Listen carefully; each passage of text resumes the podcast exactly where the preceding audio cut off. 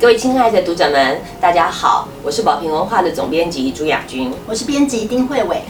呃，很开心又来到我们说书的单元哦。那今天我们要介绍一本很特别的一本书，这本书的书名是《都是李亚丽》。是，呃，这本书其实，嗯，在我们整个编辑的过程中，从一开始看到初稿，然后再编辑，然后其实是一本让人非常心痛、心痛、心疼，然后会觉得毛骨悚然。对。之前我们隐约听说，但是我们很难想象说，当一个故事这样完整呈现在我们的面前的时候，那有多么让人惊悚。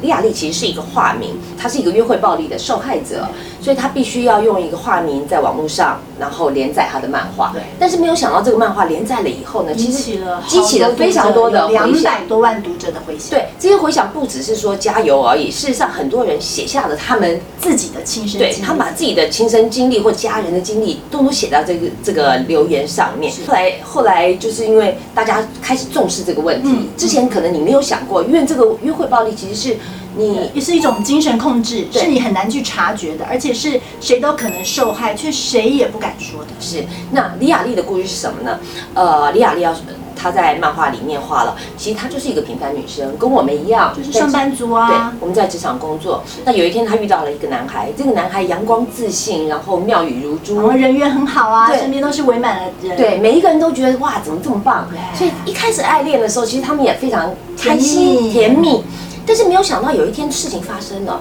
呃，其实约会暴力这件事情，它不是突然中蹦一下就，它是在你不知不觉当中慢慢。那从什么开始呢？限制你的衣着。对，像李亚丽，她喜欢穿合身的衣服，是。然后那个她的男朋友就骂她：“你这个破妈，你这个贱女人，你是要去找谁？你是要去勾引谁？你是想要吸引谁的注意？”的话来骂她。那亚丽开始一开始听到这男另外会愣住，可是她会想说：“哦，也许他是爱我，爱我，所以他是希望我穿怎么样，不要穿怎么样。”接下来呢，呃，更进一步，这男朋友开始清空他周遭的人际关系了。比如说，比如说男生叫他删掉他手机里所有男性朋友的联络方式，对，还有觉得可觉得呃不好的女性朋友也不准他们来往，对，甚至他的家族的聚会也也不让他参加，他所有都以爱之名来进行。那我我记得书里面最恐怖的一点是他怎么查他好可怕哦！她她的男朋友为了想要知道，因为手机有密码，对对，她男朋友为了想要打开她的手机，结果手机是四位数，她男朋友从零零零零开始一直试一直试，最后终于解开，试了成千上万次吧，是。终于解开他手机密码，然后问李雅丽说：“哎，你上次跟那个哪一个男生聊天，你不要再跟他讲话了。”对，其实这边这个地方已经已经显现出这个男生的病态跟偏执了。那雅丽当然开始他有怀疑，可是进一步这个男生其实又开始对他生施以。性暴力啊，对，他我也记得他书中也讲了一个例子，比如说有呃，就是有一次雅丽去上公共厕所，就她的男朋友跟进来，然后把她压在墙上，对她上下其手，雅丽逃走了，因为她不喜欢，她不舒服。是，他们是男女朋友，他们已经有了亲密关系都没有错，但是那个时候。他有说不的权利，对啊，对，即使是男女朋友之间、伴侣之间，也也绝对是要尊重对方。对，但书中也告诉我们了，其实我我们一直被灌输一个观念，我们在少女漫画里面，在连续剧里面，我们常常会看到那种壁咚，对，霸道总裁把你推到墙壁上，然后强吻你、强要你，觉得好帅气哦。对，但是并不是真的吗？是，对，然后。在这个在这个一一连串的性暴力之后，呃，这个男生其实更变本加厉了。他开始摔砸他的东西，摔他的东西。如果雅力不从的话，他甚至就暴怒打他。是有一次还把他拖到巷子里去，然后揍他。但是揍完以后呢，他马上又。变了一张脸，对，马马上又跪下，痛哭流涕对他说：“对不起，雅丽，我都是因为爱你，请你原谅我吧，求求你，我下一次不会再犯了，我会一直好好的疼你。”是，甚至他痛哭流涕啊，然后跪在他家门口啊，什么时什么手段都使尽了。那当然，雅丽也很挣扎，她又想说，会不会呃，这只是一个偶偶偶偶然发生发生的，而且是而且她也很困惑，因为事实上在这个整个过程中，呃。除去了暴力这一点，他其实是个还不错的人，对，而且他没有办法跟朋友说，因为每一个朋友都不相信，因为他这个暴力这一面，只有亲密的爱人如雅丽看得到，看得到，其他人根本不知道，对，然后他就以这样子以爱情之名，不断的进行这个性呃暴力的事实，然后直到后来雅丽要逃走了，跑掉，这但是这个男生还是不断回来纠缠，然后跑到他家大吼大叫，甚至他们报警，然后几次被警察抓了，然后。但是呃，这个男生又回又回来找她。那故事的最后，其实雅丽后来终于搬家又搬家又搬家，终于电话。换了又换又换，终于脱离了。可是她自己也深陷入一个长期的忧他郁症。他长期去看精神科医师，然后对陷入忧郁症，甚至想要自杀。对，然后这个其实花了很长很长的一段时间，他才终于有一天可以慢慢慢慢的把自己的故事说画出来所以这呃都是李雅丽这本书其实是第一本约会暴力的受害者说出了自己的亲身经历。什么是约会暴力呢？呃，因为这样的约会暴力的主题被一再被呃在这一段时间被重视了以后，其实韩国甚至有了约会暴力的研研究究所所，它专门研究各种案例，也把约会暴力做了一个比较呃清楚一点的定义。其实约会暴力是非常多元的，它包含了身体的暴力、情绪的暴力、性暴力，然后跟踪、限制行动。其实以上种种都是一种暴力的行为。是对，那其实在这个书中，我记得，呃，除了李雅丽的故事以外，因为太多读者的回馈回响了，没错没错。所以在书里面其实也收集了很多的读者回响，比如说呃有一个有一个女生写她的她的姐姐是约她的姐姐是李雅丽，对她的姐姐跟男朋友同居以后就失联了。后来当她姐姐终于逃出来的时候，已经是瘸了，被男朋友打的瘸了一只腿，对然后一直想要尝试自杀，而且这件事情的后续是她的爸妈从那时候开始也在看精神科医师，这个约会暴力影响是他们的全家族。对，因为这个过程中，其实他姐姐他们呃一一一再失联嘛，他们要找这个姐姐，完全找不到，他姐姐就像被控制、精神控制了一样。对，那还有一个故事呢，是有一个女孩，因为在公司里面受到了上司的青睐，这个上司当然是条件非常好，就爱她。可是后来，当她开始控制她的行动，限制她的行动，限制她的交友之后呢，然后她觉得不对，她想要离开，可是这男的开始就对她，就跟她说：“是你有病。”你有毛病，都是因为你才这样离。开我你就活不了了。对，没离开你，离开爱你了他们就是习惯用一种贬低的方式，就是说你是很烂东西，没有人喜欢你，只有我会爱你。然后你有你有毛病，你应该去看精神科。嗯然后到这个女生，其实到最后最后她自己都都觉得是对是我有病吧？对，你一般人很难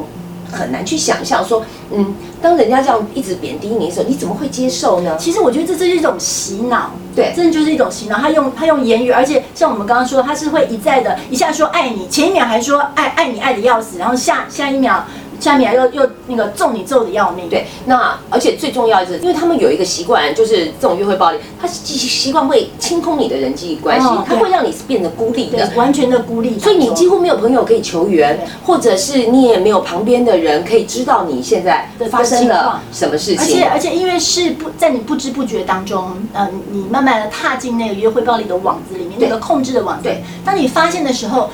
而你又是如此的孤立，是完全没有其他人可以帮助你。那我觉得这个故这样的事情也不只是在韩国发生。嗯我记得之前前一阵讨论非常多的那个 PUA，哦，对，PUA 它其实最早是一个很单纯的教男生怎么样呃钓女生的技巧，把妹把妹的技巧。可是慢慢慢慢慢慢慢慢呃，在世界各国其实都发展出一些很变态的组织，是甚至有 PUA 的课程，它循序渐进，最后一步是让让对方为你自杀。对，就是超超，坦白说，真的超变态的。就是他他不但他们不但就是说，呃，有几个守则嘛，就是说希望他们有一些方法教你说哎，一次吊呃一次哎一次一次钓上床吊上床。然后第二个是要让这个女生爱你爱的死心塌地，不到像你刚刚说的死心塌地到为你自杀。他们用这个作为一个说他们呃变成一种成就指标对，而且他会拿出来炫耀，就是很非常非常变态。那在呃去年在大陆有一个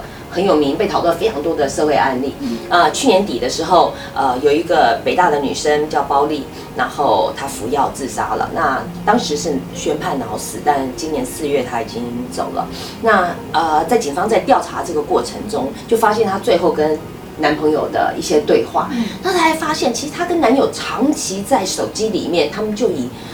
狗、奴隶跟主人相称。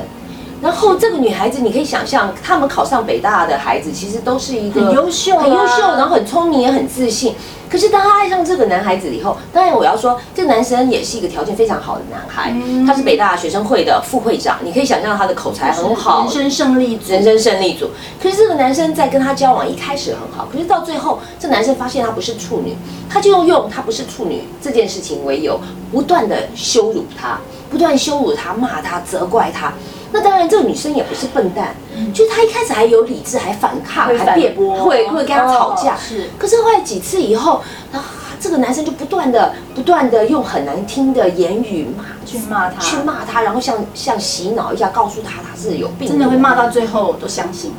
他最后他就他他就丧失了自信，是然后他也他有有一点半投降的姿态，就说好吧，那就这样。所以这男生接下来就要求他了，为了证明你爱我，所以我必须要拍下你的裸照，我要拍下我们的性爱影片。有了这些以后，他又接下来又要又要又要继续控制他，他觉得说，对你的第一次没有给我，所以你要你的第一次怀孕必须要给我。好变态哦！非常这样变态，就是他要求这个女生去怀孕，怀孕以后要求她堕胎，因为她怀孕不是要小孩，她只是要要展现出他能够控制这个女生控制，对，展现他的权威，权威控制对权。，而且还要求这个女生，你你堕胎以后必须把这个病历表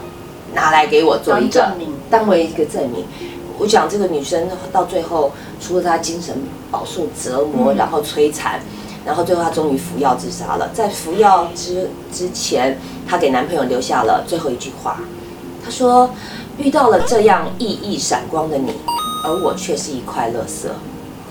啊，我我我我当时看到这句话，真的是好真的是哦真的是鸡皮疙瘩。我都要掉是不是？他他啊他在最后的最后那一刻，他并不是去指责那个男生说你很糟，你很烂，你不能欺负我。他是说，他是带着自己很糟、自己很烂的心情离开的。他是说我是一块垃圾，你这样熠熠发光，他整个人生完全就被洗脑了，改变了。那这样的故事，我相信，因为她是北大的女生，所以她被凸显出来被报道了。出来对，李雅丽这本书就要告诉我们，为什么叫都是李雅丽？因为你可能是李雅丽，我也可能是李雅丽我。们身边有可能很多人都是李雅丽，只是我们不知道。对，那这本书一再要提醒我们，就是约会暴力的恐怖，而且约会暴力它不是爱，它其实真的是犯罪。是我们要很清楚。就我们常常就会在约会暴力的时候，有朋友来求救的时候，我们会说你为什么不逃呢？你为什么不走呢？事实上反过来说，我们必须把受害者跟加害者你得分开要分开的，因为你你为什每次我们遇到这种事情的时候，不管是性暴力、情绪暴力、精神暴力，我们都会怪那个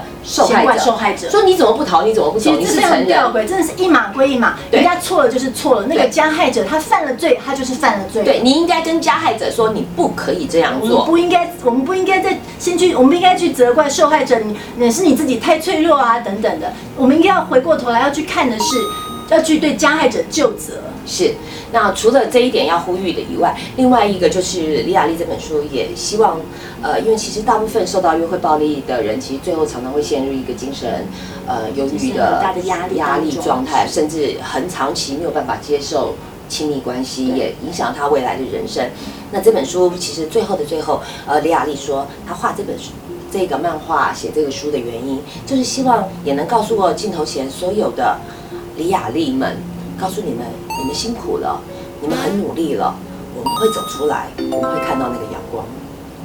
那今天非常谢谢大家。那这是一本非常非常重要的书，我觉得我们学校很少教我们情感教育，当然也没有教会我们约会暴力是怎么一回事。那我想这本书应该不但适合呃所有的成年人看，应该也是适合如果你有青少年的儿女，你应该让他们知道，不管是男生女生，没有人可以以爱之名去对你进行任何的控制和压迫。是。那今天我们就说到这里，谢谢大家。谢谢。